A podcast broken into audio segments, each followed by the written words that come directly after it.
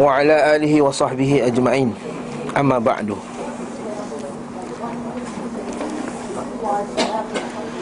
Nama-nama Nabi sallallahu alaihi wasallam pada kuliah yang terakhir kita tengok pengajian. Kita yang terakhir bahawa Nabi sallallahu alaihi wasallam ni ada beberapa nama selain daripada Muhammad dan Ahmad. Yang kita dah melaluinya adalah al-mutawakkil, al-mahi, al-hashir, al-muqaffi.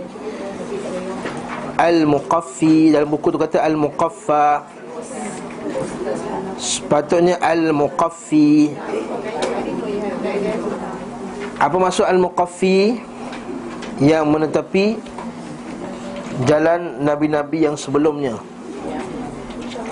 Dan terakhir Al-Aqib. Hari ini kita masuk pula Nabi Taubah. Muka surat 116 Antara Nabi nama-nama Nabi Muhammad sallallahu alaihi wasallam ialah Nabi Taubah. Nabi At-Taubah. Maknanya orang yang kerananya Allah Subhanahu wa taala membuka pintu taubat untuk penghuni bumi. Bukanlah maksudnya melalui Nabi itu kita ni dapat pengampunan, bukan maksudnya macam Nabi Isa tu, bukan. Maksud di sini ialah Allah Subhanahu Wa Taala memberi taubat kepada mereka yang tidak pernah terjadi pada umat sebelumnya. Maksudnya pengampunan yang Allah Taala bagi kepada umat Nabi Muhammad sallallahu alaihi wasallam tak sama dengan pengampunan yang Allah Taala bagi pada umat yang sebelumnya. Dari segi apa? Dari segi Allah Subhanahu Wa Taala memberi pengampunan yang besar kepada umat Nabi Muhammad ni berlebih-lebih daripada umat yang sebelumnya. Kalau umat sebelumnya kita tahu Ketika mereka telah melakukan kesalahan Allah Ta'ala suruh mereka membunuh diri mereka. Pada umat ni tak ada siapa yang bila buat kesalahan Allah Ta'ala kata Suruh bunuh diri. Bahkan hatta dosa syirik sekalipun Bagi siapa yang bertaubat Wa inni laghaffarun liman taba Wa amana Wa amila salihan Thumma ihtada Allah Ta'ala kata? Ayat tu berkenaan Sesungguhnya aku ini pengampun liman taba bagi orang yang bertaubat wa amana dan beriman wa amila saliha dan beramal saleh thumma ihtada kemudian dia istiqamah di atas tiga perkara tadi. Maksudnya kita kata umat-umat sebelum kita ni satu pengampunan mereka sangat berat. Yang kedua Allah Taala memberi mereka azab yang segera. Pada umat ini Allah Taala menangguhkan azab. Hmm? Kalau umat sebelum dahulu Satu kesalahan dia buat kan Dia melakukan liwat Allah Ta'ala telah hukum kaum Nabi Nabi Lut. Al-Mutaffifin. Kaum Nabi Saleh. Mereka ini Menipu dalam timbangan lain-lainnya. Maka Allah Ta'ala bagi mereka azab yang segera. Adapun umat Nabi Muhammad sallallahu alaihi wasallam dalam keadaan macam-macam dosa yang dilakukan Allah Ta'ala tetap, tetap, tetap juga memberi tangguh Memberi mereka ruang untuk bertaubat. Sebab tu Allah Ta'ala sebut dalam Quran Illa ladhina tabu min qarib. Melainkan orang yang bertaubat pada waktu yang dekat.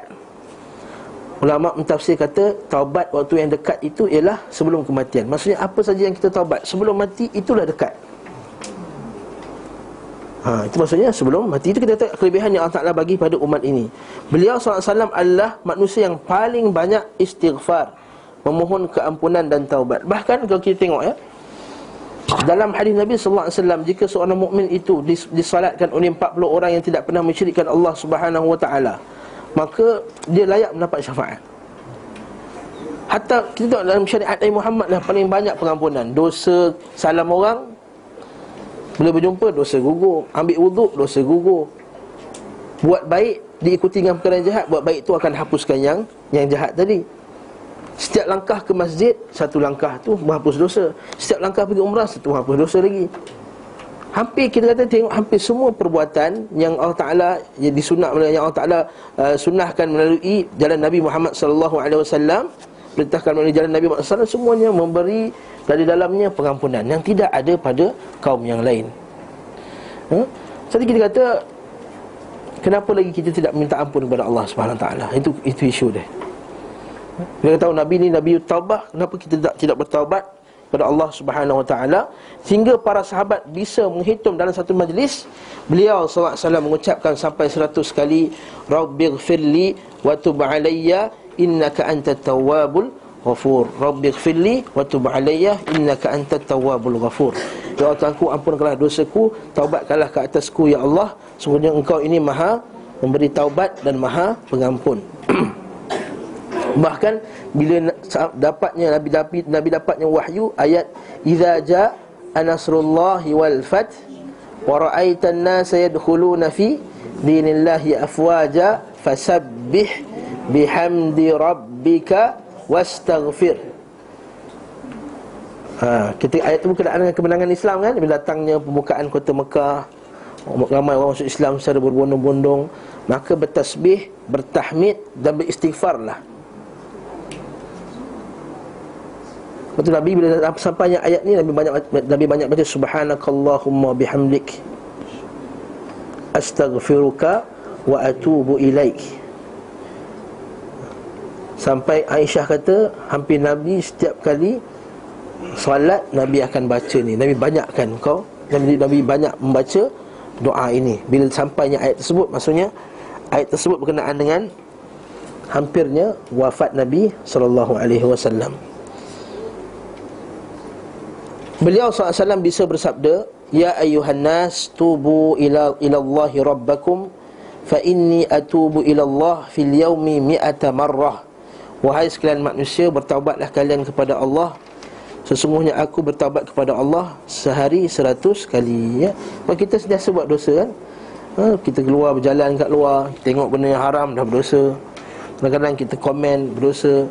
Kita terlike dalam Facebook benda yang tak patut kita like dah berdosa kita share benda yang haram berdosa Betul tak? Kita mengumpat ustaz tu Mengumpat orang ni ha. Ustaz tu nampak 15 minit lambat Oh, nah, dia pun Dia pun ha. Ha. Lagi taubat Demikianlah pula Taubat umatnya lebih sempurna daripada taubat umat-umat yang lain Lebih cepat diterima dan lebih mudah dilakukan Adapun taubat bagi umat-umat terdahulu merupakan perkara yang paling sulit hingga taubat Bani Israel akibat menyembah Al-Ijil anak sapi. Itu Samiri itu kan? Hmm? Allah dengan membunuh diri-diri mereka. Sedangkan umat ini kerana kemuliaannya di sisi Allah Subhanahu Wa Taala maka taubat mereka dijadikan berupa penyesalan dan berhenti sama sekali. Maksud taubat kita ialah menyesal dan berhenti. Itu taubat Ha? Dan kita boleh tengok taubat ni Kita dengan syarat-syarat dia yang tertentu Bahkan para ulama kata Nabi Muhammad SAW lah yang menjelaskan cara taubat yang paling sempurna Sama ada secara dalam segi akidahnya, iktiqadnya Dari segi caranya Dan juga dari segi kita kata waktunya untuk bertaubat. Nabi dah jelaskan segala-galanya dalam bentuk taubat tu. Sebab kalau kita baca kitab Riyadhus Salihin banyak hadis berkenaan dengan taubat. Nabi dah jelaskan berapa banyak cara nak taubat dengan cara yang hakikinya eh, supaya kita ni uh, diampunkan oleh Allah Subhanahu wa taala. Dan sebab kita tahu Allah Taala Nabi itu sendiri kita kata laqad ja'akum rasulun min anfusikum azizun alaihi ma anittum harisun alaikum bil mu'minin. Ini ada poin dia. Harisun Nabi ni paling penyayang dekat umat dia. Dan penyayangnya Nabi mesti Nabi ajar kita perkara yang menyebabkan kita ni boleh masuk syurga. Dan perkara yang menyebabkan kita masuk syurga ialah taubat kepada Allah SWT Sebab itu kita kata Bertaubatlah ikut sunnah Nabi SAW Bukan seperti ahli bid'ah mengajar kita bertaubat Seperti bila pergi umrah Pergi minta taubat dekat depan kubur Nabi Ha? Dia berdasarkan satu ayat Quran wa idza ja'uka uh, fastaghfara wastaghfara lahumur rasul. Maksudnya dia minta ampun. Jika mereka datang kepada kamu minta ampun, maka Rasul akan mengampunkan kamu. Itu ayat itu berkenaan masa Nabi masih masih hidup bukan sekarang. Maka ada sebahagian manusia dia bagi ayat tu pergi umrah kan. Ha ni mesti-mesti nak pergi umrah ni semua. Dia bagi satu kertas ayat tu ha, baca ayat ni masa dekat kubur Nabi. Pernah dapat tak? Ha, kalau siapa setengah-setengah ejen ejen ahli bidah ni bahaya. Ha. Pergi ejen sunnah ya, kat situ ada disebutkan. Di mana? Cara-cara dia bagi ayat tadi Bila pergi kubur Nabi baca ayat tersebut Maka kamu akan mendapat pengampunan daripada Allah Ta'ala. Ya bukan? Bahkan setengahnya pula Dia kata pergi kat tiang sekian-sekian Dalam masjidil haram tu. Dia panggil tiang taubat. Haa Anda tengok tak? ha, Alhamdulillah sekarang ni dah kurang kot. Dulu ada satu tiang, tiang Dia panggil ha? Tiang toyol. Tiang toyol lah ha, Tiang toyol tu satu Tiang jin tu Itu tiang lain Itu memang ada juga Ini tiang-tiang taubat Bahkan dia ajar dahulu Cara dia macam mana Pergi tempelkan perut kita kat tiang tu Tu minta ampun Ha, dia Ha? Oh, tak ada boleh. Boleh tempel kat kurus boleh tempel kat. Ha? Kita ini mana apa-apa cara bertaubat yang bukan cara Nabi SAW maka itu kan taubat. Itu adalah satu bid'ah dan bid'ah yang Allah tak akan terima. Sebab tu hati-hati kadang-kadang macam-macam petua diberikan oleh orang nak taubat. Eh? Ha, ada setengahnya kena seksa diri lah apa macam-macam. Kita kata ini bukan cara Nabi SAW. Seterusnya nama Nabi ialah Nabi Al-Malhamah Maknanya adalah Nabi yang diutus dengan jihad terhadap musuh-musuh Allah subhanahu wa ta'ala Tak ada seorang pun Nabi dan umatnya yang berjihad seperti jihad Rasulullah SAW dan umatnya Betul? Masa dulu tak tak sampai dakwah para anbiya tu dari timur ke barat. Dan kebanyakannya bukan disebarkan melalui jihad. Sebab masa tu setiap nabi di, di, di, di, diutuskan kepada kaumnya masing-masing. Adapun Nabi diutuskan kepada seluruh umat. Oleh itu Nabi dan para sahabatnya menyebarkan dakwah tadi. Kita katakan Nabi jihad di dalam Islam ialah tujuannya dua. Satu jihad ad-difa' Satu jihad mempertahankan diri. Yang kedua dipanggil jihad at-talab. Jihad, mem, jihad meminta. Jihad meminta maksudnya kita meminta negara tersebut untuk menerima Islam. Jika tak nak terima Islam Maka kita akan berperang dengan tentera dia. Kalau dia tak nak perang Sama ada dia terima Islam Ataupun Dia tunduk di bawah pemerintahan Islam Dan dia membayar Jizyah. Dia membayar jizyah. Itu pun Sebagian para ulama' mengatakan Jizyah ni khas untuk negara-negara Kristian sahaja. Negara-negara ahli Kitab sahaja yang bayar Jizyah. Adapun negara musyrikin tak dibayar jizyah. Dimasuk juga dan diperangi tenteranya Sehingga mereka tunduk di bawah Islam. Maka kat sini timbulnya kita kata Syubahat yang ditimbulkan oleh musuh-musuh Islam Mengatakan Islam tu disebarkan dengan pedang. Nah, ini kita kata para ulama kita dah jawab lama dah. Kita kata Islam tidak disebarkan dengan pedang Tapi apa kenapa kita kata jihad ni ada? Jihad itu ialah untuk menghalang orang yang Ialah untuk menghapuskan orang yang menghalang dakwah Islam. Bukannya memaksa orang masuk Islam. Contohnya Kita nak pergi ke sebuah negara Nak menyebarkan Islam. Tentera Islam datang Maka dia kata Terima Islam. Kita dakwah mereka terima Islam. Atau tidak Dia kata okey kami tak terima Islam Maka diperangi kaum tersebut. Bila tentera dia dah dihapuskan Segala halangan itu telah dibuang Maka Islam akan memerintah negara itu dengan cara Islam. Dan kita bukannya tujuannya untuk seperti orang kafir. Iaitu orang kafir dia nak dapat emas. God, gospel and glory kan? Untuk orang kafir datang ke negara Islam Tiga tujuan tu. God, gospel and glory. Dia, ha? Gold, gospel and glory. Ha betul. Gold, gospel and glory. Yang tiga-tiga betul? Gold, gospel and glory. Dia dapat emas nak sebarkan Kristian ni bukan God. Gold Gold, emas. Gospel menyebarkan agama dia And glory. Untuk mendapat kuasa. Itu bukan Islam. Sebab tu dalam sejarah Islam Negara Islam yang mana itu Sejarah Islam Bila Umar Al-Khattab sampai ke Parsi Tanah mana yang Islam rampas? Bahkan masa Umar masuk Dia tak kasih ambil tanah. Dipulangkan tanah tu kepada tuannya masing-masing Negara Islam mana bila masuk Dia sedut habis minyak negara-negara tersebut. Dia sedut sebab ambil barang-barang daripada Tidak, taklah berlaku pun. Bahkan negara itu lebih makmur dalam Islam. Tapi kita tengok ni Tujuan jihad dalam Islam Semata-mata untuk menyebarkan Islam Supaya negara tersebut diperintah oleh Islam. Qatiluhum Hatta la takuna fitnatun Wa yakunu dinu lillah. Perangilah mereka Sehingga tidak terjadinya fitnah. Fitnah di sini maksudnya apa? Ha. Perangilah mereka sehingga tidak terjadinya pada kampung tersebut fitnah. Fitnah sebut apa dia? Syirik. Sebab tu Allah Taala sebut dalam ayat lain, al fitnatu asyaddu minal qatli. Fitnah itu lebih besar daripada membunuh. Orang kita dia baca ayat ni untuk fitnah yang manusia tu. Bukan, tak kena ayat tu. Mana ada fitnah lebih, lebih besar daripada membunuh? Membunuh lebih besar daripada fitnah. Fitnah dalam bahasa Melayu. Maksudnya menceritakan benda yang bohong jadi bila kita kata oh, kau ni sewa fitnah Allah Taala telah besar telah firman dalam Quran. al fitnatu asyaddu min al qatl. Fitnah tu lebih besar daripada membunuh ayat tu salah tafsir. Fitnah yang Allah Taala sebut dalam surah al-baqarah itu ialah syirik. Maksudnya syirik tu lebih besar dosa daripada membunuh. Sebab ayat tu kes berkenaan nabi dia perang ketika dia, dia, dia merangi orang musyrikin dia masuk ke kota Mekah. Betul tak? Pembukaan kota Mekah tu. Jadi orang musyrikin kata sebagian kata nampak Nabi dia perang dalam bulan-bulan yang haram Masuk ke tanah haram untuk berperang. Maka dia telah melanggar perintah Allah.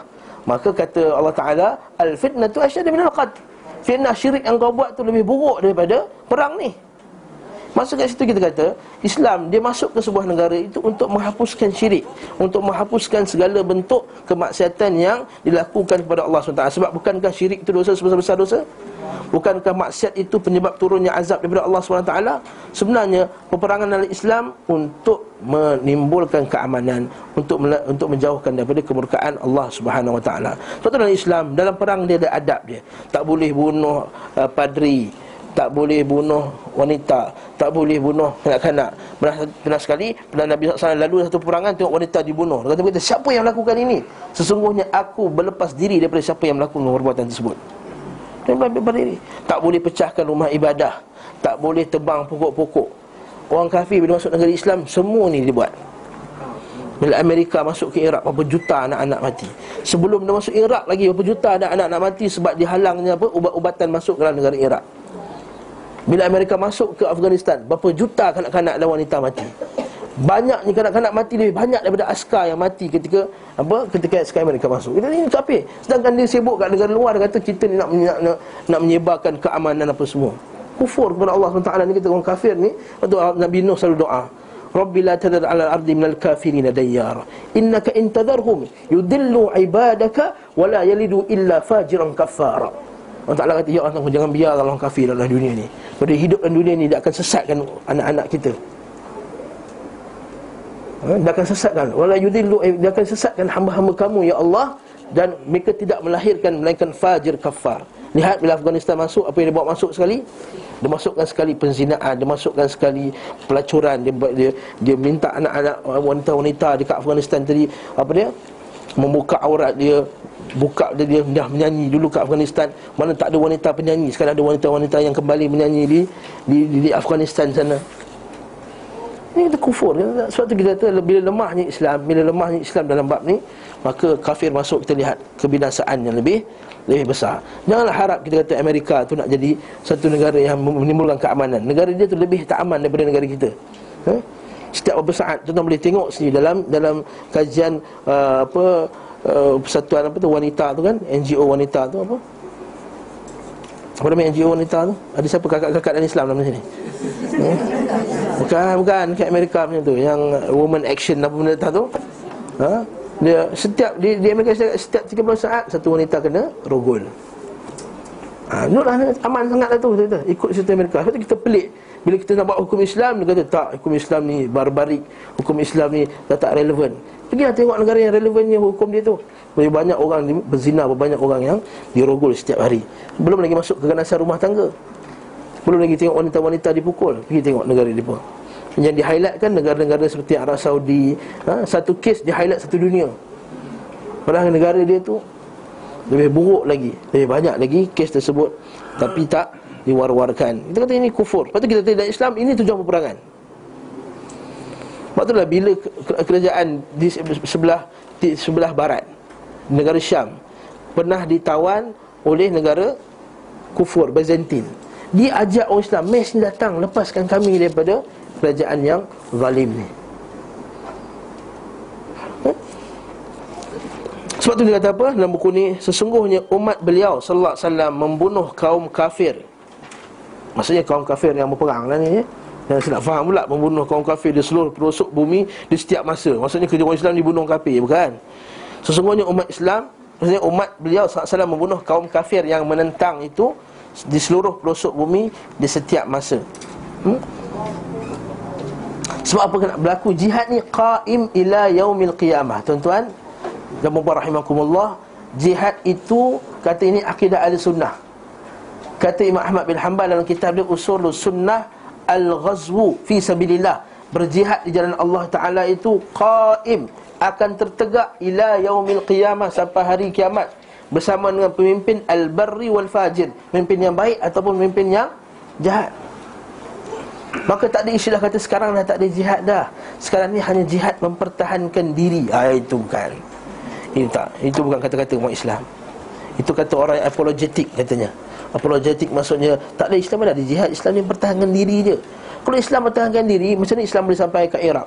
Macam mana Islam sampai ke India? Macam mana Islam boleh sampai ke Bukhara, Uzbekistan? Macam mana Islam boleh sampai ke Bosnia? Macam mana Islam boleh sampai ke Turki? Macam mana Islam boleh sampai ke Mesir? Semuanya melalui peperangan jihad fisabilillah. Eh? Mereka telah mengorbankan, mengobarkan peperangan yang tidak pernah dilakukan oleh umat-umat yang yang lain. Itulah mungkin satu masa nanti kita ni diperintah oleh negara Islam dan kita disuruh berjihad di negara keliling kita. Oh, ustaz ni ganas ni kan. Ha, bukan nak jadi teroris ke bukan. Kita kita nak memberi keamanan di muka bumi Allah Taala ni. Tapi kita kata jihad dia ada syurut, dia ada arkan, dia ada adab. Jihad dia ada rukun-rukunnya, dia ada syarat-syaratnya dan dia ada ada adabnya. Bukan seperti yang dilakukan oleh sebagai manusia pada zaman sekarang. Dia ambil satu dua bom, dia pergi bom hotel. Dia ambil satu dua bom, dia pergi bom disco. Ha, Boleh tak kita ambil bom, lepas tu kita pergi bom bawah ni? Ha, Dah kosong kita buat kelas bawah ni. Bukan, bukan macam tu, tak boleh. Itu bukan, dalam Islam dia ada kaedah dari syurut. Ha, Kaedah nak menolak Uh, uh, kemungkaran ni dia ada kaedah dia adabnya supaya kita tidak menimbulkan mafsadah yang lebih besar kerosakan yang lebih besar daripada manfaat. Ya barakallahu fikum. Ini nanti nanti kita akan jumpa dalam kitab ni kita berjihad bab jihad. Macam mana Nabi SAW ajar kita berjihad. Seterusnya Nabi Rahmah Nabi Ar-Rahmah maknanya adalah Nabi yang diutus oleh Allah Subhanahu Wa Taala sebagai rahmat bagi alam semesta wa ma arsalnaka illa rahmatan lil alamin. Dan kami tidak utuskan kamu wahai Muhammad melainkan untuk memberi rahmat ke seluruh alam. Maka Allah SWT merahmati penduduk bumi semuanya mukmin mahupun kafir. Macam mana pula orang nabi ni rahmat kepada orang kafir? Ha bila Islam tu diperintah, bila satu negara tu diperintah orang Islam, diperintah dengan hukum Islam, yang mendapat keamanan tu bukan orang Islam je, orang kafir pun dapat. Yang ni kita kena cerita kat orang kafir kat Malaysia ni. Kalau kita pakai hukum Islam, hukum hudud, bukan saja kita orang Islam yang dapat faedah, kamu juga akan dapat faedah. Kedai-kedai kamu yang banyak ni tak akan dimasuki pencuri. Anak-anak wanita kamu tak akan di dirogol di tepi jalan kamu boleh bebas anda hantar anak kamu berjalan sana sini tanpa takut kepada penjenayah-penjenayah sebab menjalankan hukum Islam. Sebab hukum Islam ni kita tahu keras ya terhadap penjenayah-penjenayah macam ni. Dan kita akan lihat nanti mereka lebih mudah tidak ada penipuan dalam perniagaan. Sebab tu Nabi Huzaifah Al-Yaman dia sebut satu hadis dia kata apa? Laqad marra alayya zamanun la ubali fima ubayi. Telah berlaku padaku satu zaman. Di mana aku tak peduli. Aku ni berurus niaga dengan sesiapa pun. Wa in kana mu'mina. Kalau orang Islam la yurad la yuraddannahu ilayya ya uh, islamuh Nescaya keimanan yang ada padanya pada orang Islam tadi dia akan mengembalikan hak aku. Wa in kana kafira kalau dia orang kafir la yaruddanna ilayya sa'ih. Maksud saya orang kafir tadi dia tak akan dia tak akan menipu aku sebabkan ada penjaga-penjaga pegawai-pegawai yang yang beriman. Walakinnal an tetapi sekarang ini la ubai illa fulanan wa fulana. Hari ini kata Huzaifah, hari ini tu zaman dia tu. Aku tidak berurus niaga melainkan si fulan dan si fulan saja sebab banyaknya orang yang yang menipu dan banyaknya orang yang tidak patut tidak jujur. Kat sini kita kata, nampak tak? Bila hukum Islam di, dijalankan, orang Islam akan jadi baik dan orang kafir pun akan jadi baik disebabkan pemerintah-pemerintah yang adil dengan hukum Islam tadi. Tapi apa yang berlaku pada kita dengan orang Islam kita tak percaya dah, betul tak? Ha? Bayar mit kena tipu. Ha? Tak sampai-sampai. Ha? Dah bayar RM5,000 dah. Tiba-tiba tak sampai-sampai. Ya? Ha, contohnya lah. Ha? Bagi kereta sebenarnya kereta tu perlu dibaiki RM170 je Dia suruh bayar sampai 600 semua kena tukar Betul tak? Sehingga kita rasa tak yakin Boleh ke pergi sini? Boleh ke kita pergi sini? Nak berurus lagi kita rasa takut Sebab apa? Banyaknya orang yang tak Sebab kita kata ini Islam Bila datangnya Nabi Muhammad SAW Memberi keamanan kepada alam semesta Mukmin maupun kafir dengan sebab beliau sallallahu alaihi wasallam. Adapun orang mukmin mereka mendapatkan bahagian yang besar dari rahmat. Maksudnya orang mukmin kita makruf mendapat petunjuk Nabi sallallahu alaihi wasallam. Hidayah itu adalah rahmat yang terbesar. Tidak ada rahmat, tidak ada nikmat yang terbesar bagi seorang yang beriman itu melainkan petunjuk daripada Nabi sallallahu alaihi wasallam. Seperti kata Imam Ahmad bin Hanbal, ketahuilah sesungguhnya Islam itu adalah sunnah dan sunnah itu adalah Islam. Dan bila kamu lihat seorang pemuda itu membesar dalam sunnah, maka ketahuilah akan ada kebaikan yang banyak pada pada lelaki tersebut. Ya? Mereka mendapatkan bahagian yang besar dari rahmat. Sementara orang kafir, maka ahli kitabnya hidup dalam perlindungan umat Islam. Dan di bawah ikatan serta perjanjian. Hmm? Betul lah kalau surah At-Taubah tu Kalau mereka agak perjanjian, penuhkan perjanjian mereka Bahkan Nabi Islam kata wa in ahadum minal musyriki nastajaraka fa'ajirhu hatta yasma'a kalam Allah. Kalau ada orang kafir nak minta perlindungan dengan kamu, maka lindungi dia sehingga mereka dapat mendengar ayat-ayat Allah Subhanahu Wa Taala. Bahkan cerita perhambaan dalam Islam pun adalah rahmat terhadap umat sebenarnya. Kalau bila ada jihad nanti akan ada penghambaan. Kalau ada jihad fisabilillah akan ada perhambaan. Tak boleh kata ustaz perhambaan telah dihapuskan oleh UN Charter pada tahun sekian dan sekian. Tak ada dalam Islam hukum hamba tetap saila yaumil qiyamah. Kalau kita berjihad dengan negara luar dengan negara kafir, kalau Allah Taala qada dan qadarkan akan berlakunya jihad, maka kita akan boleh ambil hamba. Dan kita ingat tujuan ambil hamba tadi bukan untuk kita slavery untuk kita merendah-rendahkan umat tidak. Tujuan dia semata-mata untuk memberi petunjuk dan hidayah kepada orang tersebut supaya dapat duduk dalam negeri Islam, bercampur dengan orang Islam, berkahwin dengan orang Islam, supaya dia bercampur dan lihat budaya Islam dan beriman kepada Allah SWT maka ketika itu kita akan lihat ramai masuk Islam. Umat Islam di Hungary kan, Hungary, eh? Hungary bahasa Arab panggil apa? Ha, apa nama bahasa Arab dia? Saya lupa nama Arab dia. Hungary ada nama Arab dia. Eh, Hungary Islam dah masuk Hungary tahu kan?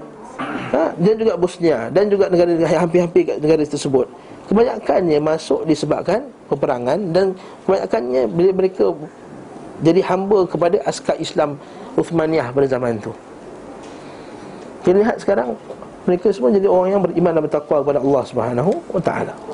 Jadi kita jangan ingat perhambaan tu macam kita kata uh, Amistad Amistad tahu Amistad tak? Amistad dan juga seperti yang Amerika buat hmm? Uh, guru sejarah kami di UAE tu Dr. Profesor Dr. Ataullah Bogdan Kopansky nama dia Ataullah Bogdan Kopansky Siapa belajar UAE mesti kenal dia Sebab dia orang Poland Masuk Islam Lari daripada kerajaan Rusia dulu ha? Dia kata Amerika Syarikat Amerika lagi kutuk eh Amerika Syarikat Mempunyai sejarah perhambaan Yang paling lama dalam dunia Dunia Sejarah dunia ni dan secara penghambaan yang paling zalim dan kejam sekali berbanding dengan orang lain. Dalam Islam, hamba tak boleh panggil dia abdun, tak boleh panggil hamba. Islam bahasa Arab hamba tu abdun kan, abd. Tak boleh panggil ya abdi, ya abdi. Sebab mak maksud macam hamba ku, tak boleh. Dia kena panggil, dia kena panggil apa? Ya gulami, wahai budak. Sebab tu bahasa Indonesia diterjemahkan hamba sebagai perbudakan Dia tak kata perhambaan. Dalam Islam Hamba tak boleh panggil Hamba kena panggil budak. Yang kedua dalam Islam Hamba kena bagi pakaian apa yang dia pakai. Kena bagi makan apa yang dia makan. Masuk sini bukanlah kalau dia pakai Bulgari Dia pun pakai Bulgari juga. Bukan.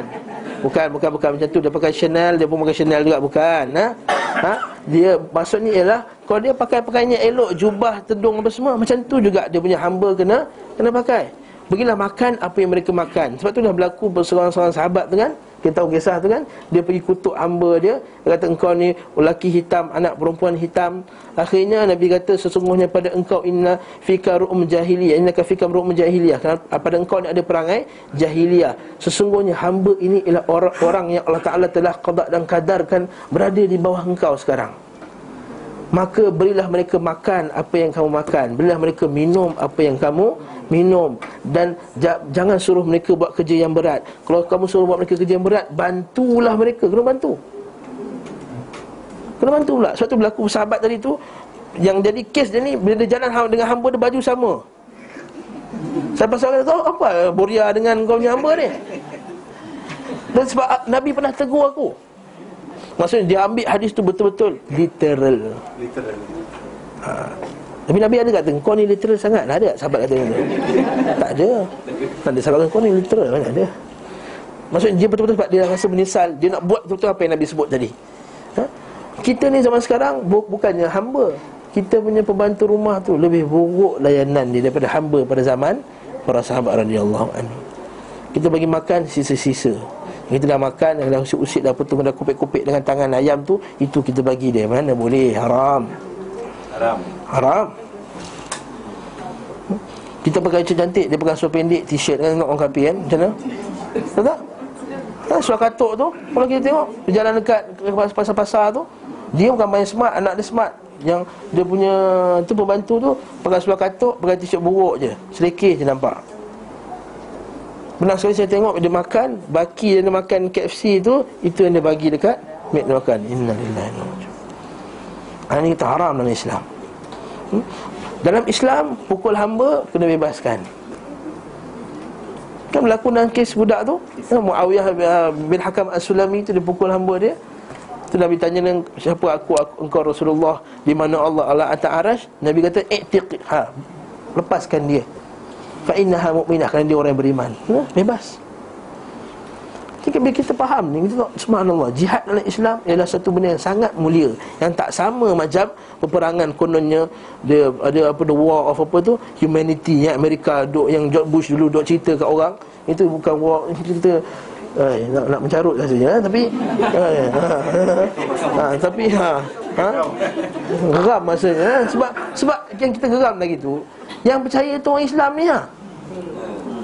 Ha, macam geram tu Yang Islam-Islam yang marah marah marah marah pula. Ikut juga betul kita nak sampai Amerika bagus datang apa semua. Kita tak tahu kemusnahan yang dibawa oleh. Sebab tu kita dari Islam. Sabar di atas pemerintah yang zalim tu lebih bagus daripada masuknya orang kafir ni. Ha? orang, Islam di Iraq pada zaman Saddam. Kalau kita baca eh, statistiknya Negara Arab yang paling banyak literasi rate paling tinggi ialah Iraq pada zaman tu Walaupun zaman Saddam Negara Arab yang paling banyak kes obesity ha, Kena kat saya sekarang ni eh. Obesity ialah Iraq masa tu Masa tu Saudi belum lagi naik Masa tu Iraq dah kaya Negara mana yang masuk belajar universiti percuma Sampai peringkat universiti Iraq masa tu saya bukan nak halalkan dulu hal Saddam Hussein tak. Saya bukan kata Saddam Hussein bagus. Saddam Hussein jahat. Dia parti Ma'ath. Parti macam parti komunis. Teruk dia bunuh ulama. Guru saya dulu seorang pesyarat Iraq.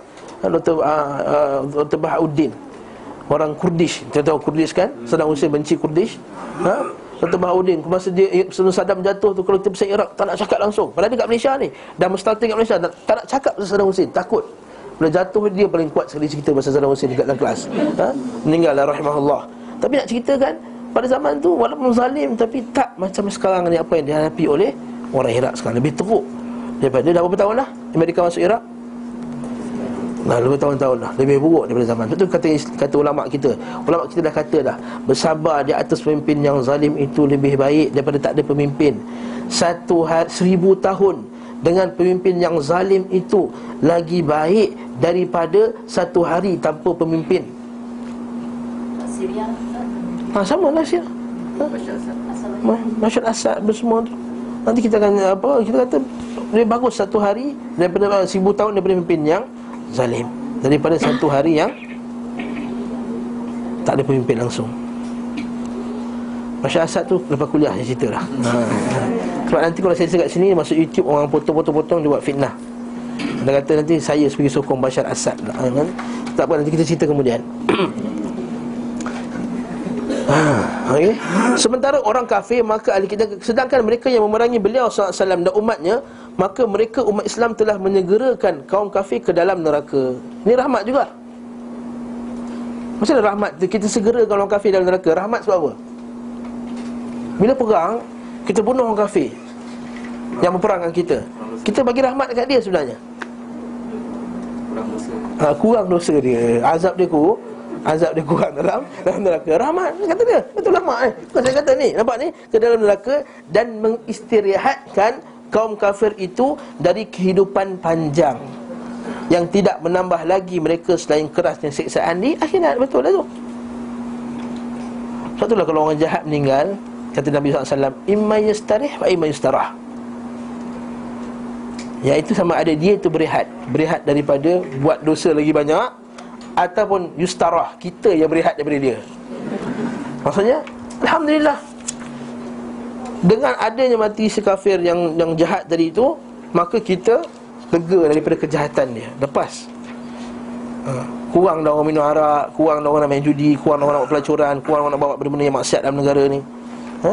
Kalau kita kaji balik yang bawa-bawa maksiat apa semua ni Selain daripada orang Islam kita yang terpengaruh orang kafir Kebanyakannya adalah daripada yang si kafir tadi Yang si kafir. Anak-anak kita terpengaruh dengan mungkin pengiran jahat. Siapa yang orang Islam yang buat? Kita kafir yang banyak. Hmm?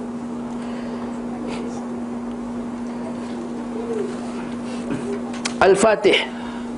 Al-Fatih maknanya uh, Sebelum tadi rahmat. Rahmat juga terhadap pokok-pokok dan juga rahmat terhadap binatang. Betul Nabi kata Iza zabahtum fa'ahsinu al-zabhah. Bila kamu nak sembelih, elokkan penyembelihan kamu. Dan kita semua makruf dan orang dah kaji dan kita selalu baca dalam kajian-kajian bahawa penyembelihan cara Islam cara yang paling paling ringan terhadap binatang tadi. Yang kedua bila dalam Islam bila sembelih tak boleh sembelih di hadapan binatang yang yang lain. Nampak? Pokok-pokok tak boleh petik tanpa sebab dalam Islam.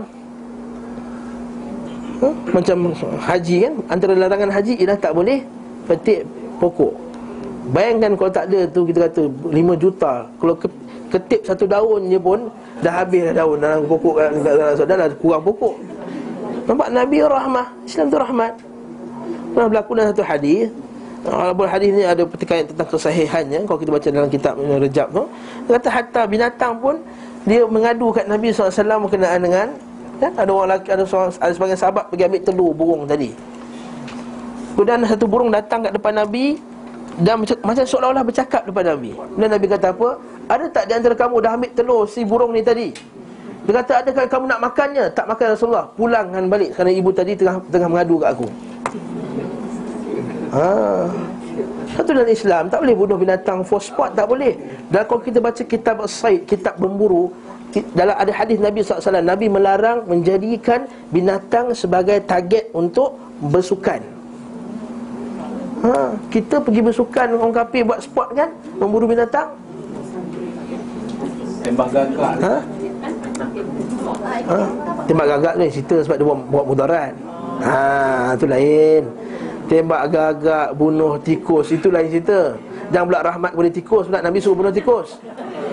Ha, nama tu binatang fuaisiq Al-fuaisiq Nabi sebut dalam hadis Binatang-binatang kecil yang fasik Iaitu boleh bunuh tikus Boleh bunuh ular Ular-ular ular berbisa Boleh bunuh ini semua boleh.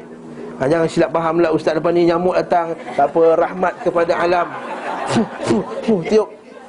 Ha, ha, orang pergi umrah kan Tak boleh bunuh binatang Nyamuk pun dia tak nak bunuh. Dia kata bengap Dia kata macam mana? Nyamuk. Tak boleh. Mana ada nyamuk boleh bunuh? Masa binatang fuaisik Yang kita boleh bunuh Jahat. Ha, Bahkan semut pun Kalau dia urung makanan kita Boleh bunuh. Kata Syekh Salih Saimin kata Sebab apa? Allah Ta'ala sebut Al-Quran Famani tada alaikum Fa'tadu alaihi Bimislima tada alaikum. Bila kamu lihat satu orang tu Melanggar hak kamu Maka lawan sebagaimana mereka telah langgar hak kamu. Maka boleh lawan. Sebab dia dah melanggar hak kita. Dia pergi urung kita punya gula. Gula tu hak kita. Kita boleh halau dia. Dan terbunuh Ustaz macam mana? Kita kata dah ada langgar hak. Terpaksa lah Dah hadapi benda tersebut. Dan pula ah, semut halau. Ha, Sila keluar je semuanya Sila keluar tak ada. Mana boleh? Ha, Hampir mustahil ya? Tak termasuk.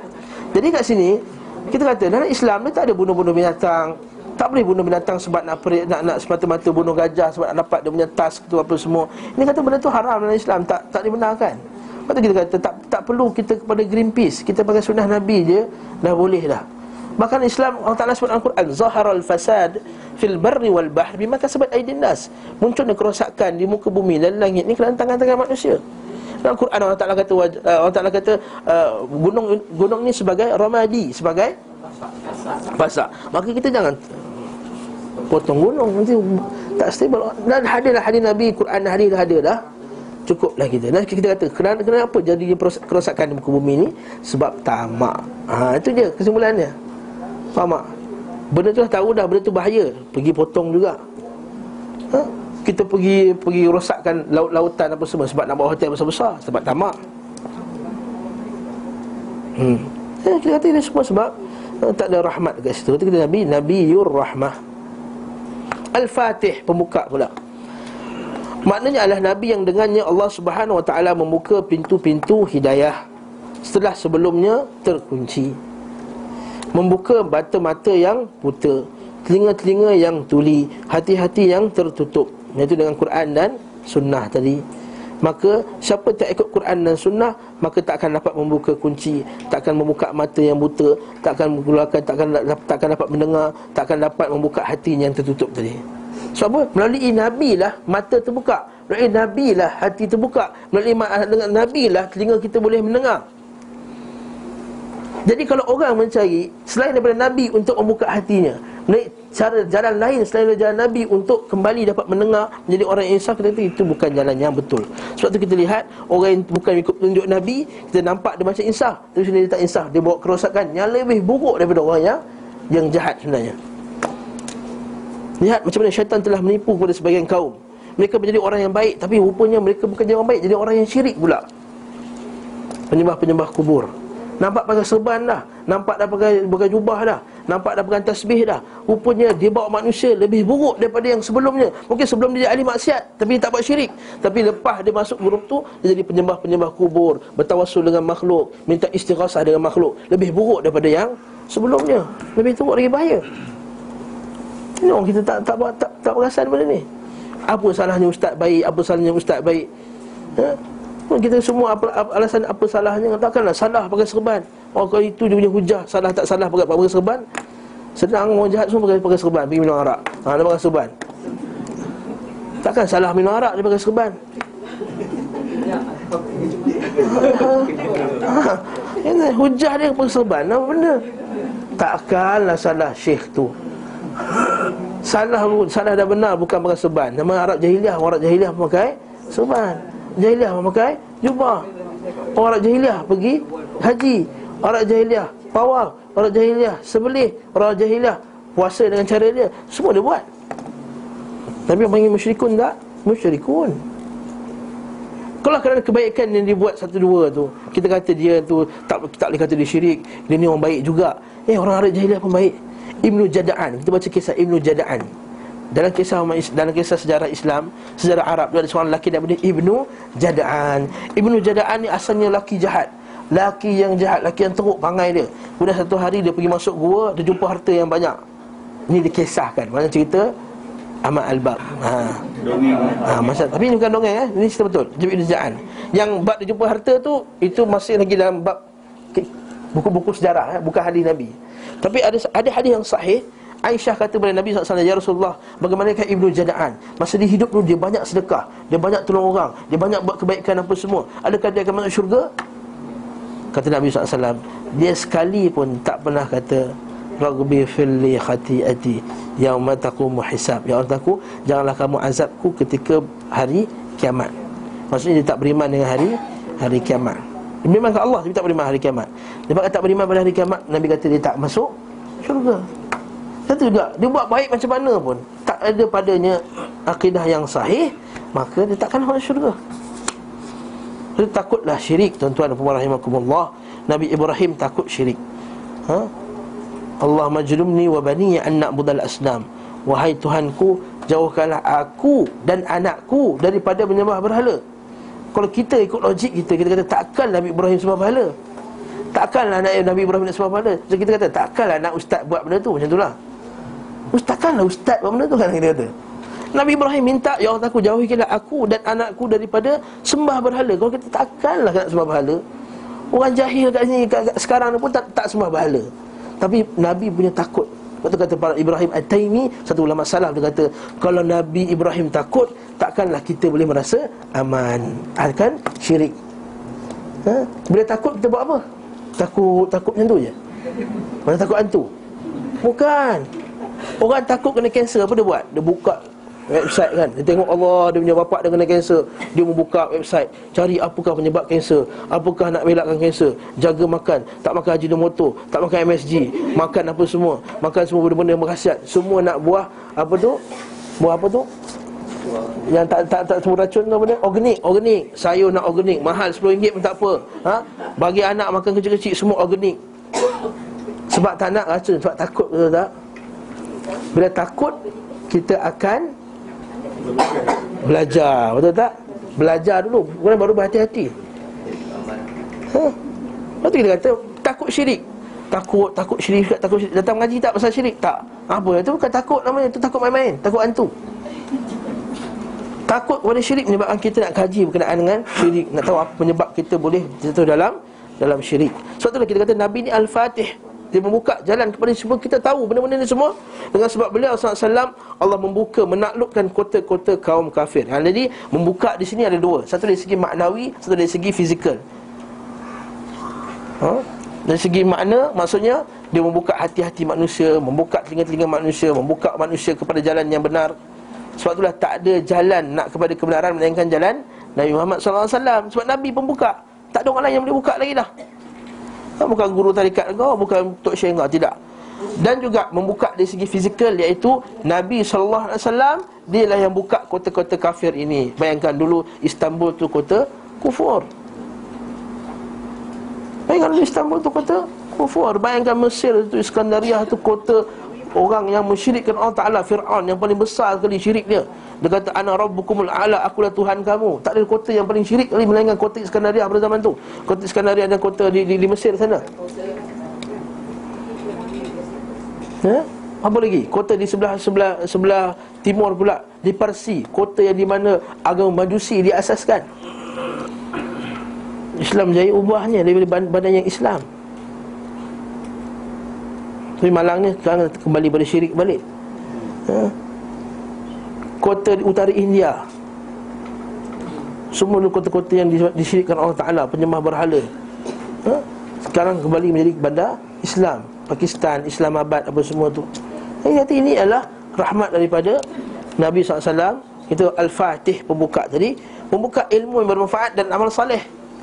Nabi juga membuka ilmu manfaat Sebelum ni, sebelum Nabi SAW kita tak tahu apa itu ibu manfaat Sebab itulah orang-orang jahiliah dulu tak tahu apa itu ibu manfaat Maka ada yang pergi belajar bomo, ada yang belajar bintang, ada yang pergi belajar falsafah Ada yang pergi belajar benda-benda yang tak beri manfaat dia Tak beri manfaat dia Betul kita orang jahiliah apa yang mengaji? Mengaji falsafah. Aristotle bincangkan mana Tuhan Tuhan itu macam mana. Semua pakai akal dia ha? Itu juga dengan orang Arab jahiliah Dia pergi belajar bomoh-bomohan, bomoh kahin, kahana Sebab itulah pada zaman tersebut Bomoh dia jadi kan rujukan Kalau kita baca sejarah Islam Sejarah Arab dahulu Bila ada masalah je Yang dirujuk ni bukan orang alim Dirujuk Tok Tok Bomoh Tok Nujum Macam kita juga Anak nak peksa pergi jumpa Tok Bomoh Buat apa? Jumpa cikgu tuition Minta air Oh Minta air alim ada banyak air ni ha? Boleh ha? Free tu boleh bagi ya? Ha? ha? Ni air kat sini dah ha? Dah banyak ustaz mengajar dah. Dah habis dah hampi habis dah. Kat depan. Tafsir ada, hadis ada, akidah ada apa semua. Ha, lepas ni kita buka dulu sebelum kita mengaji. Komen sikit ustaz. Ha? Komen sikit. Komen apa? Tak ada buka air, air. Tak ada lah, tak ada petunjuk tak ada, tak ada petunjuk Nabi lah senang. Betul. Dalam kitab At-Tib An-Nabawi, kitab karangan Ibn Qayyim, kita boleh kita buka air ni untuk kita ruqyah. Ha? Kita buka jadi lepas kita baca doa. Bismillahirrahmanirrahim. Alhamdulillahirabbil alamin. Arrahmanirrahim. Malik yaumiddin. Iyyaka na'budu wa iyyaka nasta'in. Ihdinas siratal mustaqim.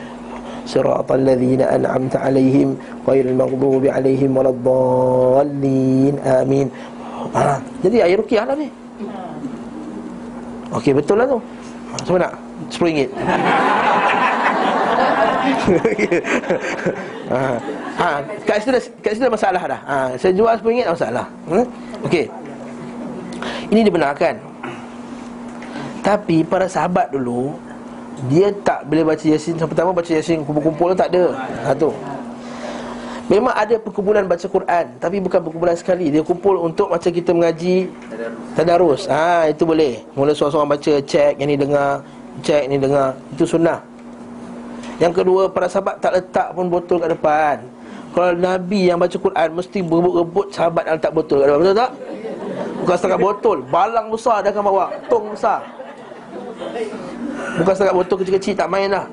Balang besar dia akan bawa ke depan Supaya Nabi baca berkat penuh keberkatan. Tak, Tapi tak buat macam tu Macam mana mulanya tak? Di Malaysia je saya nampak ni. Sebab apa kita kata Kita kena ingat Sejarah Islam yang datang kat Malaysia ni Dia bukan semua yang mula-mula datang tu Semuanya ahli sunnah Kita kena sedar bahawa kita, kita juga terhutang budi pada orang yang awal ni Ya, dia datang Islam Tapi kita kata bukanlah semua untuk ahli hadis Ada sebahagiannya termasuk dari tarikat Sufi dan golongan yang macam ni. Ha? Dan ada juga mungkin pada waktu tu Dia nak cuba nak nak sesuaikan dengan budaya orang orang yang yang jahiliah masa tu. Jadi mungkin pada asalnya dibenarkan Daripada kita pergi jampi benda lain Baik kita jampi pakai Quran contohnya. Tapi bila benda tersebut Mungkin pada ulama pada zaman tu Dia strategi dia untuk dekatkan orang pada Islam. Mungkin lah mungkin. Macam orang mati baca yasin apa semua kan Daripada buat benda pelik-pelik Baik baca yasin contohnya tapi semakin lama semakin lama benda tersebut dah jadikan sebahagian daripada ad- agama pula. Ha itu masalahnya. Mungkin pada ulama pada zaman tu strategi dia nak dekat orang pada Islam. Kan? Daripada dia buat benda-benda pelik baik dia buat baca Quran contohnya. Ha, waktu kalau kita malam kliwon kan, malam kliwon orang Jawa tu, ha, mungkin dia percaya benda-benda hantu turun, daripada percaya hantu turun baik baca Yasin contohnya. Ha, tapi orang yang datang kemudian ni pula dia anggap benda tu part of agama. Sebab itulah kata ulama kita, bid'ah tidak dilawan dengan bid'ah. Eh? Contohnya, oh sekarang ni orang beramai-ramai baca Yasin. Apa kata kita beramai-ramai baca surah Al-Kahfi pula? Eh tak boleh bid'ah kat tu. Jangan hidupkan bid'ah tu lagi. Ha, konsep dia macam lah. Tak dihidupkan hanya satu bid'ah yang yang lain. Jadi kita kata Darus Darus tak masalah. Tapi dia ialah tidak malam. Kenapa malam Jumaat? Ah. Sebab tu ada hadis yang Ha, baca kafir. tapi mesti ke kena bertadarus nak baca kahfi tu? Ha, soal soalannya. tak boleh lah. Ha, kamu telah mewajibkan nak baca kahfi mesti tadarus. Masalah juga tu. Ha, nanti dia kata apa tadarus apa grup-grup apa ni? Grup tadarus Ha, grup tadarus kahfi al-kahfi malam Jumaat. Ah, dah nampak dah lain macam dah tu. Ha, nampak? Kalau buat sekali-sekala tadarus al-kahfi boleh. Tapi bukan tiap-tiap minggu Tadarus kahfi Nanti orang ingat kata ha, Disunahkan Bertadarus kahfi malam Jumaat Nampak tak? Ha, dah dapat benda baru pula tu Sedangkan sebelum tak pernah ada Tadarus kahfi malam Jumaat dan Yasin. Ha, biasa juga lah Kalau sekali-sekala boleh Apa ada kumpulan malam ni? Tadarus surah kahfi Nak betulkan balik Ha, mana tahu baca silap ke apa kau cuba seorang semua betul je kan? Ha, tak ada salah pun. Jadi kalau saya sekali tadarus dengan ustaz. Ha, maka baru tahu banyak salah rupanya ha? Rupanya alhamdulillah salah ada alhamdulillah dah salah dah ha? Ah, itulah kita kata tak ada. Tak tunjukkan Nabi wasallam maka tak ada lah air-air itu semua tak ada dan kata Syekh Jibril rahimahullah kata aku tak suka at-tawassu' fi hadha aku tak suka benda ni di, diperluas sebarluaskan maksudnya supaya benda tersebut tak dijadikan satu commercialize lah. Tu sekarang ni semua nak tiup. Air oren pun tiup Air ni pun tiup Semua tiup. Ha? Ha, Christmas pun tiup Semua semua semua tiup Tak ada. Kita ambil tak baca kita beri apa pun kita baca baca doa ada barakah padanya makan nasi lemak cili masak lemak cili api daging cili api daging salai. Ha, ha? masak lemak cili api daging salai ikan masin. Ha. Masa tu baca bismillah ada barakah padanya. Bukan semestinya kismis. Bahkan ada pula dia gunakan makanan sunnah. Ha. kalau makanan sunnah ha, makanlah kambing makan semua. Kambing yang telah dibacakan 30 juzuk. Ha mana ha kita kata tak jangan, jangan jangan diperluaskan pada bab ni. Ambil air baca doa apa cukup dah? Ha minyak zaitun ke boleh juga untuk sapu badan. Tapi tak diperluas tak dikomersialkan. Para sahabat kalau kata Ustaz Ali lagi lagi kasar dengan contoh dia Nabi sahabat dulu dia pergi jampi orang. Tapi dia tak buka pun pusat perubatan Islam masa tu. Ha, pusat perubatan Sayyidina Umar. Kan, kan? Berlaku tu Ha, kita jangan jangan dikomersialkan, jangan diperluaskan. Kita dia adalah bentuk individu ruqyah ni. Dan memang ada hadis Nabi SAW Memang ada bab ni. Ha, Banyak. Kita kata tak dikomersialiskan Tak dengan sikit-sikit. Kita jus ha, Sebab nama kan bahaya lah tu. Ha, Dah telah dijampi. Sekarang ni karipap telah dijampi. Ha, Pizza telah dijampi. Lepas ni minyak petrol tu pun dijampi Bagi lebih kilometer. Ha. Yang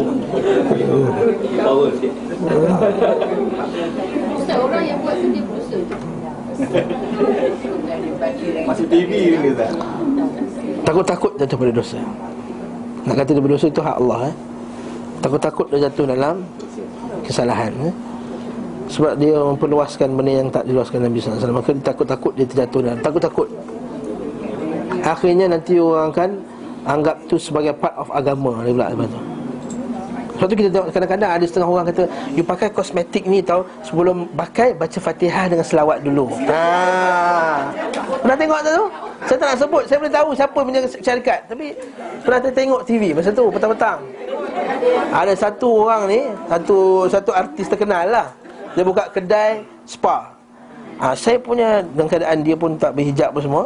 Ha, Sini saya punya pencuci muka saya ni Tapi sebelum pakai Baca fatihah dan selawat Itu petuanya Lepas tu saya nampak muda Dia kata. Innalillahi wa inna rajiun. Kalau Al-Fatihah tujuan untuk cantikkan muka je. Nabi dah dia keluarkan syarikat dulu lah. Mesti Sayyidina Umar Imam-imam kita yang miskin-miskin dulu kerja kesian tak? Imam Abu Hatim Ar-Razi Berjalan kaki daripada Iraq Daripada Iraq ke, ke Mekah Daripada Mekah ke Syam Berjalan kaki literally. Miskin. Takkan dia tak tahu hadis ni? Bagi-buah hadis dia hafal bab tu dia tak buka pula syarikat kosmetik kat situ Saya tengok TV tak Kebetulan sini tadi Ha? ha? Dia mereka lah ni Komersial juga Ha. ha. Temikai Dia blend Sapu kat muka Ha, itu tak masalah.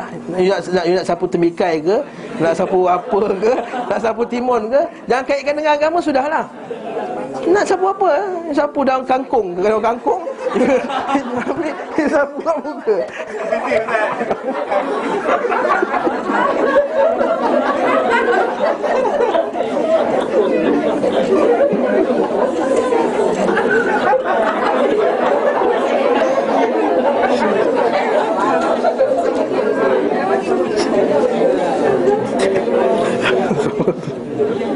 Tak ada kena-mengena Ada hidup nak mati ya? Jadi, Tak ada Kalau benda apa tak ada masalah. Tapi kalau kata ah, Daun kangkung ni Kalau muka campur-campur Kau bacakan Yasin tiga kali Kamu sapu muka? InsyaAllah muka kamu licin. Ah, Itu ada masalah Ustaz, kalau orang, kalau orang petikan Ustaz bukan Quran tu syifa. Ah, dagang balik kat situ. Ah, Quran syifa. Quran ya syifa tapi Quran bersifat sebagai umum. Kamu baca Quran, insyaAllah bagi kesihatan dekat kamu. Kamu baca Quran, kamu berubat. Bahkan Ibn Qayyim dia kata Ada enam perkara dan seorang itu meninggalkan Quran. Dia, uh, Jadikan Quran itu mahjura. Antara yang keenam yang terakhir sekali Kata Ibn Qayyim ialah men, Tidak beristighfar dengan Al-Quran Macam kita sakit demam-demam Nombor satu dalam kepala kita Panadol, tahu tak? Kalau batuk nombor satu Brekol Kalau sesemua nombor satu apa dia? Uh, Panadol ke apa Vicks nombor satu Tahu tak? Bukannya Quran nombor satu Maksudnya kita demam nombor satu Quran. Nombor satu Quran. Quran Itu kita nak tanam benda tersebut Istighfar dengan Quran. Tak ada masalah. Anak-anak kita sakit kan?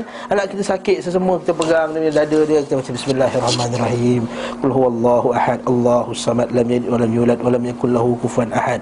Kita baca dia Allah mashfi Baca illa syifa'a illa syifa'u Kita baca tak ada masalah. Tapi bila kamu dah kaitkan Inilah produk saya. Telah dibaca Ah itu masalah Ha, ha ini ha ini ada masalah. Hmm? Ada masalah yang besar takut nanti jadi komersial kelaskan kemudian dia jadi satu lagi berlakunya nanti unsur uh, kita kata memper, memperdaya orang lah. Air kosong macam ni dibaca Lepas tu jadi RM10 eh, Sebut tadi? Ha, Saya baca telah dibaca oleh Ustaz Yunus Ketika kuliah Zadul Ma'ad. Ma Dihadiri oleh ramai Talibul ilm. Lebih berkat Malaikat semua turun ketika itu. Malaikat penuh. Bukan kita mengaji, kan? Kalau kita mengaji Hadir malaikat semua turun Bertimpa-timpa ke langit Dihadiri oleh malaikat Air ini telah dihadiri malaikat Dan juga para talibul ilm RM20 naik lagi Up lagi ha. Boleh tak pakai macam? Mati. Ha, kaya dah Isyan Taklim lah Tak payah jual keripap-keripap tu lah ha, Jual air ni je Senang Habis cerita ha, Sebab kita kata sebab tak di, dibuat okay? Sebut lah Kalimat tu tak didoakan eh? Dah cukup lah faham dah tu lah Faham faham dah. Al-Amin pula. Nama-nama Nabi ialah Al-Amin yang terpercaya. Beliau SAW adalah orang yang di dunia Yang paling berhak menyandang nama ini. Dia adalah kepercayaan Allah terhadap wahyu. Aminu ala wahyi. Ini kita nak tu kita kadang-kadang bila kita baca sirah Nabi Kita hanya memandang Nabi itu amin amanah dari segi kebendaan saja. Iaitu kita kata para orang Arab jahiliah dulu Dia amanah bagi Nabi barang Bagi Nabi Nabi jaga Bila Nabi nak hijrah Nabi suruh Ali pulangkan balik barang-barang tersebut Betapa amanahnya Nabi SAW Bila kita sebut amanahnya Nabi Mesti kait dengan kisah tu Betul tak?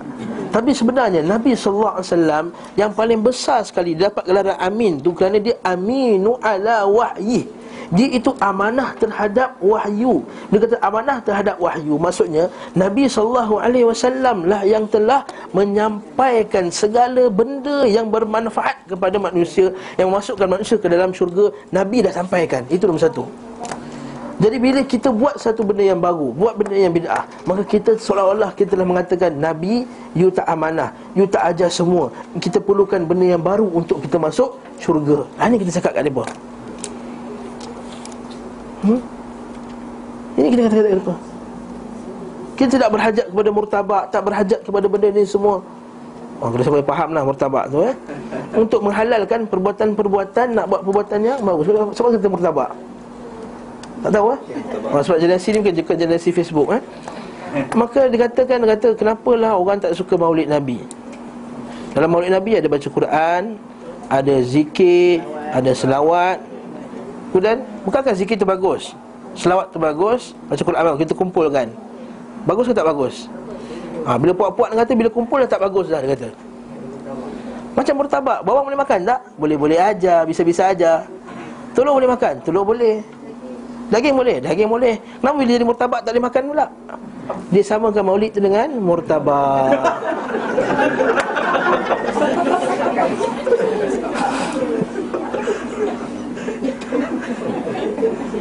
ha? Dia kata ha, Allah musta'an ha? Jadi kita sayang Nabi SAW kita, Sebab kita sayanglah kita tak sebut maulid. Sebab kita sayanglah kita tak minggu kita berkumpul Kita bermaulid lah ni. Setiap minggu dengan membaca Zarul Ma'ad ni nama Nabi Nak kenal Nabi SAW Bukan dengan main gendang. Lepas ni kita baca kan Kita keluarkan Zul Fikah keluarkan gendang. Ah sama Deng Deng gendung Deng gendung Deng gendung Mari pergi semua pergi. Mari mari mari mari mari ha? Maksud kita, dia kata kita tak sayang Nabi pula lepas tu Yang penat-penat datang jam pagi-pagi datang sini ni buat apa? Ha, menghabiskan masa 2 jam dengan Ustaz Inoh duduk, duduk, duduk, duduk memekak kat depan ni Untuk apa ni? Untuk nak, nak, nak, nak pasal Nabi lah Nak ikut Nabi SAW Lepas tu kita aminu ala wahyi Beliau juga kepercayaan di Dan dia juga kepercayaan penghuni langit Dan kepercayaan penghuni bumi Sebab itulah bila seorang lelaki namanya Zul Khuwaisirah kan Zul Khuwaisirah ni Seorang lelaki yang mula-mula Khawarij yang kepala sekali Mula-mula sekali. Bila Nabi membahagikan harta rampasan perang eh? Maka dia kata Ya Muhammad I'dil ya Muhammad Berlaku adil lah wahai Muhammad. Kata Nabi Kalaulah aku tak adil Sesiapa yang adil Sedangkan aku adalah Amin ala wahyi. Akulah Kepercayaan Allah Di muka bumi ni. Kalau Allah Ta'ala dah percaya kat aku Kau tak percaya kat aku oh, Macam itulah Nabi nak kata. Kalau kita tak percaya Yang petunjuk Nabi itu Yang terbaik Kau nak percaya kat siapa? Kau dah berkata Ini yang terbaik. Selawat inilah yang terbaik. Tak berhajat kita kepada selawat-lawat Selawat yang lain. Selera dah hilang dah Nak, nak ambil selawat yang lain. Sebab apa? Nabi dah kata Dah declare Inilah selawat yang terbaik. Nabi kata Inilah pekerjaan terbaik untuk dibuat Inilah cara terbaik untuk tunjuk sayang kat Nabi. Taat aku, sayang kat aku, taat kat aku. Ini cara Nabi yang berkata. Ini cara terbaik. Maka kita tak berhajat kepada cara orang lain Dalam menunjukkan rasa cinta dan patuhnya kepada Nabi SAW Itu senang cerita. Ha? Kalau kita faham konsep ni InsyaAllah kita akan selamat. Ha? Oleh itu sebelum kenabian Mereka memberinya nama Al-Amin. Ad-Dahuk Al-Qattal.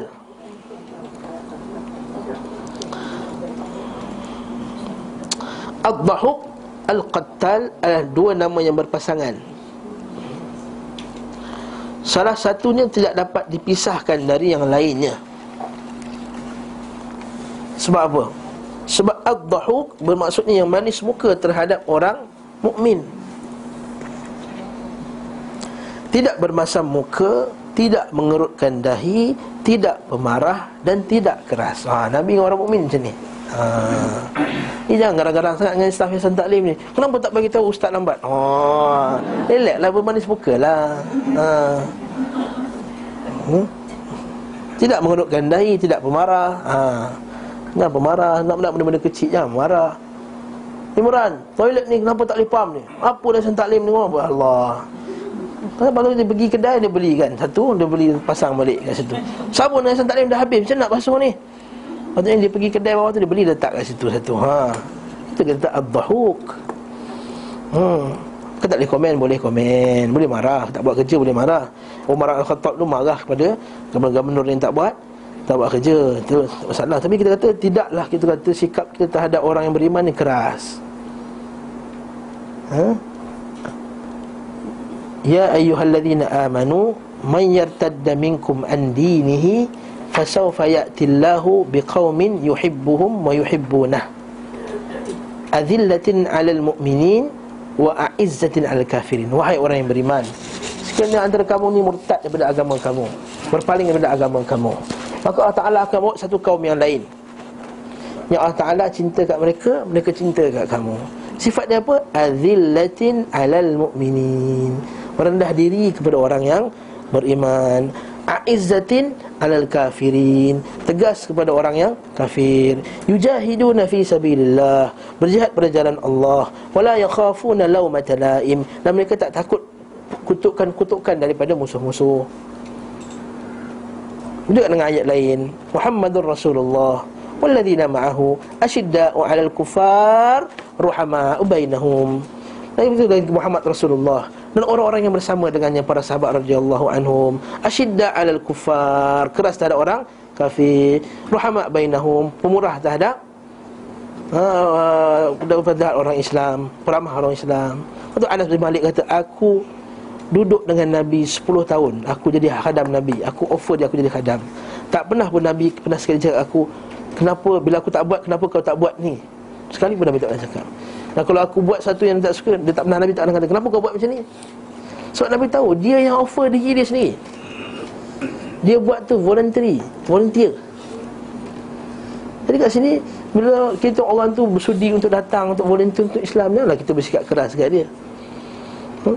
Yang bersikap keras kita bersikap lembut. Kita ada anak-anak muda datang. Mungkin pada permulaan dia datang Sentaklim ni Mungkin dia tak tahu betul sangat pakaian dia Contohnya lah Ha, jangan kita kata kau nak jadi ahli neraka ke sini semua tempat ahli syurga tau. Semua pakai tutup betul.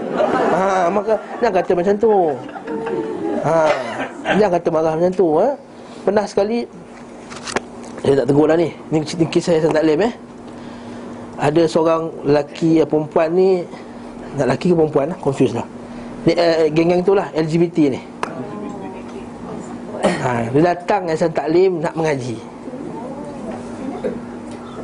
Ha, Pekit lah. Ha? Dia laki tapi pakai tudung. Ataupun dia perempuan Laki eh perempuan Tapi tak pakai tudung. Jadi dia datang macam gaya laki. Datang duduk dekat atas taklim nak mengaji. Ha, Tapi ada sebahagian dari jemaah kita Marah macam Marah sangat lah. Sangat marah lah kat dia. Sampai akhirnya dia malu Dan dia tak datang lah. Ha, ha? Sebab dia tu sebenarnya dalam proses nak berubah ha, Orang LGBT datang kuliah Hasan Taklim tu Satu rahmat yang terbesar tu kata. Bukan satu benda yang mudah tu Orang yang bukan LGBT pun susah datang ha? Betul tak? Orang yang Macam tu kita tahu Datang Datang nak datang mengaji Datang kelas malam datang Kelas siang pun datang Jadi hamba Allah ni datang dalam keadaan tak bertudung lah gaya gaya pengkit dia dah datang mengaji. Abang kita ada yang ada yang marah dia apa semua. Tak tahulah sebab dia marah tu depan orang ke sampai dia malu, dia menangis hari dia tak datang dah. Ha, eh. Rupanya mereka tu sebenarnya sebelum tu dah ada kuliah dah. Dia memang satu buat kuliah khas satu ustaz tu. Ustaz tu juga kaki hentam orang, sibuk hantam dia. Jadi dia kata tak sedap lah datang kelas kena hentam, datang kelas kena hentam. Manusia ni Kalau asyik kena hentam pun tak edit juga Dia tak boleh Jadi dia kata Lepas tu kita datang Ihsan Taklim Sebab ada satu kakak Ihsan Taklim tu yang Tunjukkan dia Belajar kat Ihsan Taklim dia bagus Apa semua Sunnah apa semua ha, Tapi malang ni macam tu lah Ha, Allah alam. Kita kat situ kita kata janganlah macam tu. Kita kita ni bersikap ad-dhahuk. Ha? Ya betul. Kita nakkan orang semua patuh pada agama Allah. Itu tak ada siapa nafikan. Itu prinsip yang kita semua nak. Tapi kadang proses ke arah tu kita kena gaya yang betul lah. Ha? Sumpah menarik apa? Benang dalam tepung. Jangan tepung tu hilang apa? Seumpama apa kata ustaz ni? Ustaz Ustaz Zamzam. Umpama apa ah? Rumput tu apa?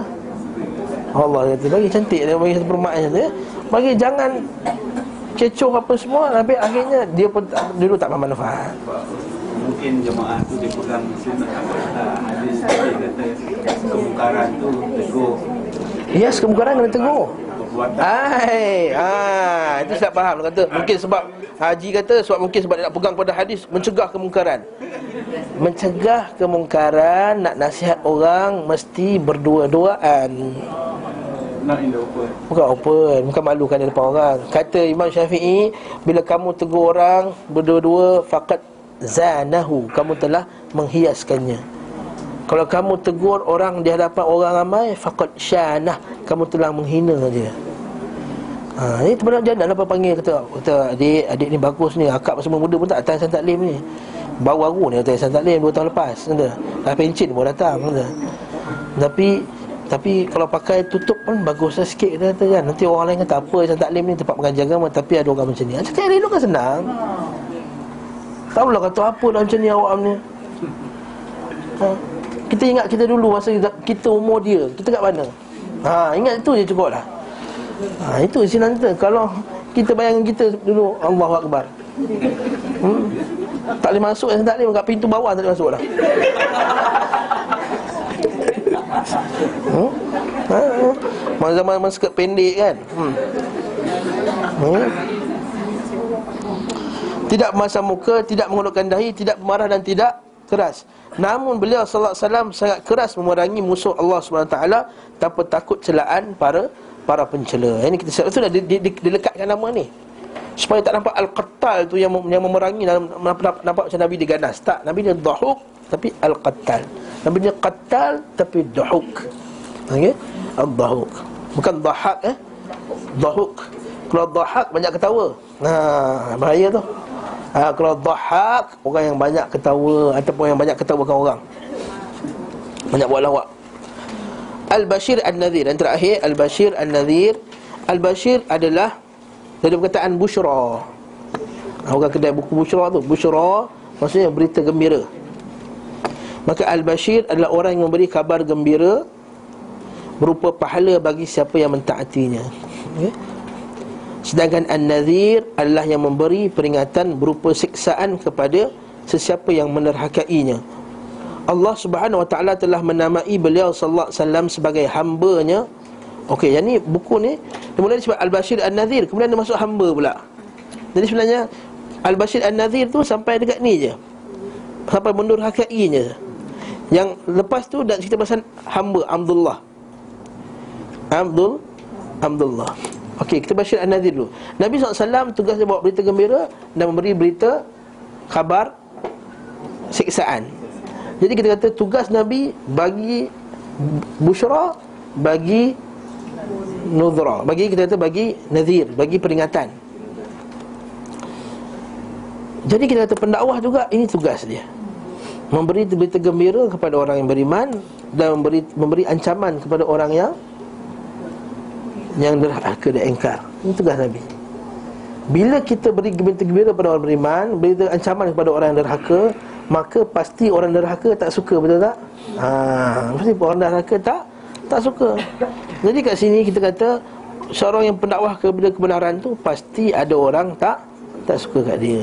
Jadi pendakwah mana yang semua orang suka, yang baik dan jahat pun suka, maka pendakwah itu pendakwah bermasalah. Ha? Ha, orang derhaka pun suka kat dia. Baguslah ustaz ni. Ha, kalau de, kalau suka kepada uslub dia bersama tanya cerita. Dia bagus ustaz ni kita buat minum pun dia tak tegur kita. Ha. Dia cerita pasal apa yang kita nak dengar je ha, Lepas tu kadang-kadang Orang ni jemaah ni Tak maaf sebut lah Dia nak dengar apa yang dia nak dengar Apa yang dia tak nak dengar Dia tak nak dengar Lepas tu kadang-kadang Kalau saya ceramah kat masjid Dia tanya ustaz Apa hukum tahlil ustaz saya bagi jawapan. Nak jawapan yang tuan-tuan nak dengar ke Yang tak nak dengar? Kalau nak dengar boleh lah. Ha, Kalau tak dengar Saya bagi jawapan lain. Ha. Jadi kat situ macam tu jugalah. Kita kata kena bagi tahu yang hak. Kerana yang hak tu Ada orang yang tak Tak suka tu. Nabi ni Bashir Nazir. Maka tetaplah kita atas jalan kebenaran. Yang hak Kerana pasti ada orang yang Suka Pasti orang tak suka. Tapi kena ingat hadis Nabi SAW Okey Nabi kata jangan mencari redha manusia dengan kemarahan Allah. Kalau siapa mencari redha manusia dengan kemarahan Allah, maka Allah Taala akan murka dekat dia dan Allah Taala akan jadikan orang-orang yang baik akan murka dekat dia. Dan sesiapa yang mencari redha Allah dengan kemurkaan manusia, ha, nampak tak? Maka Allah Taala akan redha kat dia dan Allah Taala akan jadikan orang-orang yang baik hatinya akan redha kat dia juga. Satu. Hadis yang kedua pula hadis sahih juga Nabi, Nabi kata Allah Subhanahu taala idza ahabba 'abdan nada Jibril. Allah Taala bila suka pada satu hamba dia akan panggil Jibril. Ya Jibril fa inni uhibbu fulanan fa ahbibhu. Wahai Jibril, sesungguhnya aku suka fulan, maka sayanglah fulan tersebut. Dan Jibril pun akan panggil malaikat yang lain. Wahai, malaikat sekalian Sesungguhnya Allah Ta'ala cinta fulan dan fulan. Maka kamu semua cintakanlah dia. Maka bila Allah Ta'ala cinta kat dia Maka uh, hadis tersebut Maka dia dituliskan bagi dia Penerimaan Di muka bumi Allah Ta'ala. Maksudnya apa? Kalau dia tetap atas jalan kebenaran Manusia semua akan Suka kat dia. Jangan risaulah yang tak apa tak suka. Kata cakap kebenaran tu orang tak panggil saya lagi. Tak. Kalau cakap kebenaran kalau tak panggil tempat ni oh, Tempat lain akan panggil Ha, ini nasihat kepada Ustaz-Ustaz lah eh? Jadi kat sini Yang seterusnya Allah telah menamai beliau juga Dengan nama hamba Abdullah ha, Siapa nak meredah boleh meredah Dan jadual kelas habis berapa? Sebelah setengah ke suku? Ha, diskaun sikit lah Tadi masuk 15 minit lambat kan Ganti 15 minit eh? Jadi Allah Subhanahu Wa Taala Abdullah telah menamakan Nabi sebagai hambanya. Di beberapa tempat di dalam kitabnya dalam firman Allah ha Allah Taala telah panggil Nabi hamba. Wa innahu lamma qama Abdullah yad'uh. Dan bahawasanya ketika hamba Allah Muhammad berdiri menyembahnya dia panggil hamba Allah. Allah Taala panggil hamba.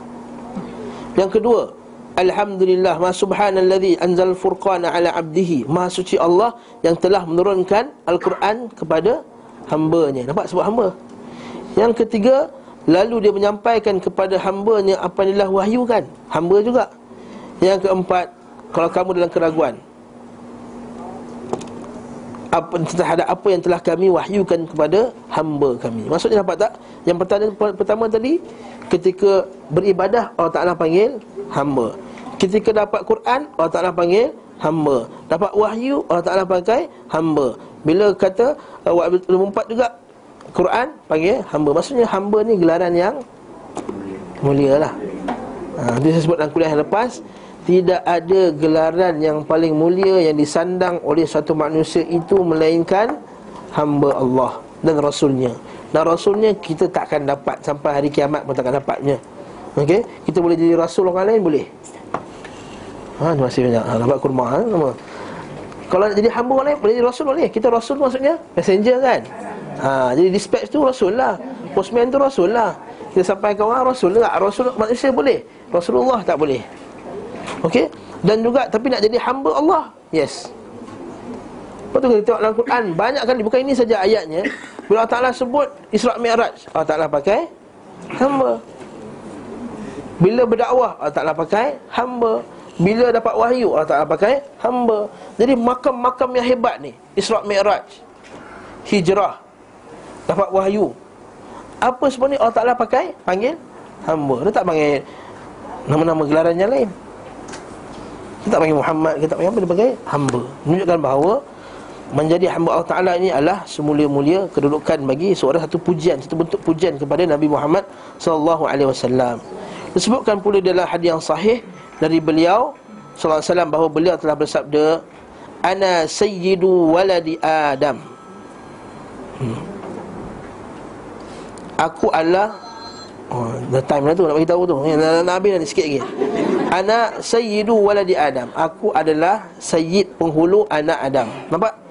Ke- Atas dasar inilah kita kata nak panggil Nabi Sayyiduna tak ada masalah.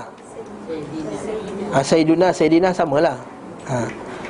Sayyiduna bukan Sayyidina. Kalau Sayyidina tu main Sayyidina tu. Kau main Sayyidina tak? Monopoli, monopoli. Ha, itu Sayyidina. Sayyiduna. Ha.